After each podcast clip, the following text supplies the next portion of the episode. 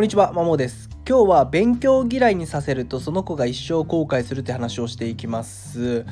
まあ、自分の、ま通ってる塾、通ってるじゃないですね、勤めてる塾にも、まあ、正直勉強への拒絶感が強くてですね、全然勉強しない子がいますと。で、その子の話を聞いてると、やっぱ幼い頃から、まあ、小学生ぐらいの頃から、もう親御さんにずっと勉強しろ、勉強しろって言われ続けて、まあ、なんで勉強するかもわからないまま、ま、とりあえず最低限、まあ、彼の中での最低限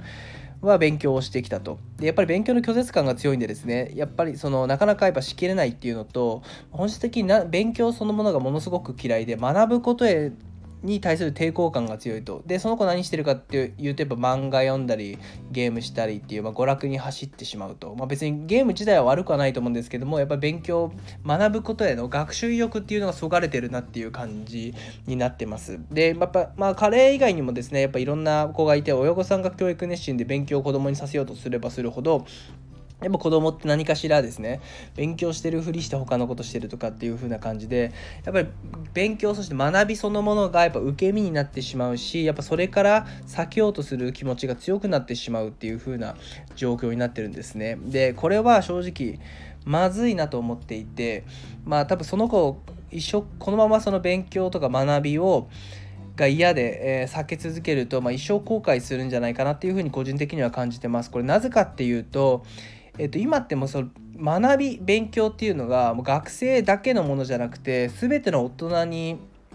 関係してくることだと思うんですね。まあ、っていうのも、まあ、よくいろんな著名の方著名人の方言われてますけどもこれだけ時代が変わってると、まあ、これまで学んできたこと、まあ、常識だったりっていうのはもう完全に腐っていくとで新たな常識ができていたりとか、まあ、そのいろんな必要な、まあ、スキルだったり知識っていうのが変わっていく中で学びをしない大人っていうのは、まあ、どんどんどんどん時代に取り残されてくると。でその国もそのリカレント教育っていうのを推奨していて、まあ、これっても学校教育一旦離れた人も、ま、仕事をしつつまた学び、まあ、教育を受けるっていう感じをそれを仕事と教育を繰り返すっていう風な提唱なんですけども、まあ、これがま当たり前になっていかなきゃこの先の時代まずいよねって言った中でまあ、全然勉強学習勉強学習を、え、しない方々っていうのは大人になってまあ積むという話ですね。うん、なのでじゃあそういう人たちってまあどういうことかっていうとやっぱりま勉強や学びに対する拒絶が強い時代学生時代を送ってきてようやくその社会人になって解放されたっていう思いが強いからですね、まあ、生きるために仕事はしつつもそれ以外のことはやっぱ勉強学びに当てるぐらいならば、まあ、楽しい娯楽ですね、まあ、動画を見たりとかゲームしたりっていう風に、えー、したいよねっていうところでなかなか学びに結びつかないと、うん、でよく後悔するランキングでまあやっぱりもっと勉強しておけばよかったみたいな話もあるんでですね、うん、やっぱ後々やっぱもうちょっと本当に学生時代関係なく知っとけばよかったなっていうことってやっぱ大人はもっとシニア世代とかであると思うので、まあ、そうなるとですねその勉強嫌いに一度学生時代もうほんとトラウマレベルにさせてしまうとまあ、その後の人生で学ぶ機会っていうのを自ら取りに行かずに、まあ、やっぱ何事も受動的になってしまうので、えー、総じて後悔する可能性が高いんじゃないかなというふうに個人的には思ってますと。うん、だからやっぱ親御さんもですね多分子供のことを思って、まあ、勉強してほしいと。で、まあ、いい大学に入って先いい、まあ、学校に入って、まあ、いい就職先に入ってほしいっていう思いはあるものの、まあ、当の子供っていうのはやっぱりそれに伴うそのプロセスの中でですね勉強学習を嫌いになってしまうとこの先の人生変な話学生のその最終学歴ってほぼほぼのことであれば20代前には決まるんでですね。でその先の人生って下手したら80年続くわけでその中でもう22歳で大学をまあ仮に卒業して残りの80年近く何も学ばなければ、まあ、仕事はもちろん仕事のことは学ぶと思うんですけどそのプラスアルファでですね、まあ、時代が変わっていく中に適応するために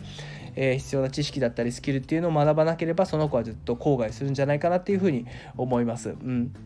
でやっぱ学歴を求めるのって多分最初で子どもの幸せでと思うんですけどもまあ最その2019年に同社大学とか神戸大学で、えー、大人2万日本人2万人対象にした、えーまあ、幸福度に関する調査なんですけども、まあ、結局どういった要因が幸福度を決めるかっていう話で、まあ、人間関係と、ま、健康と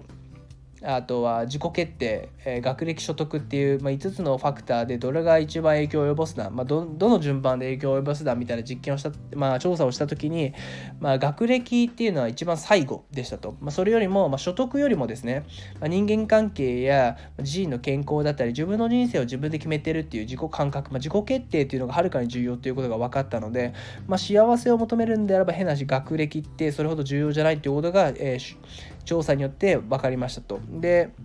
なのでですね、子供の幸せを思うのであれば、むしろ自己決定ですね、自分のやることは自分で決めるっていうことを、えー、そういう割合をですね、増やしてあげた方が子供の幸せにもつながるんじゃないかと思いますし、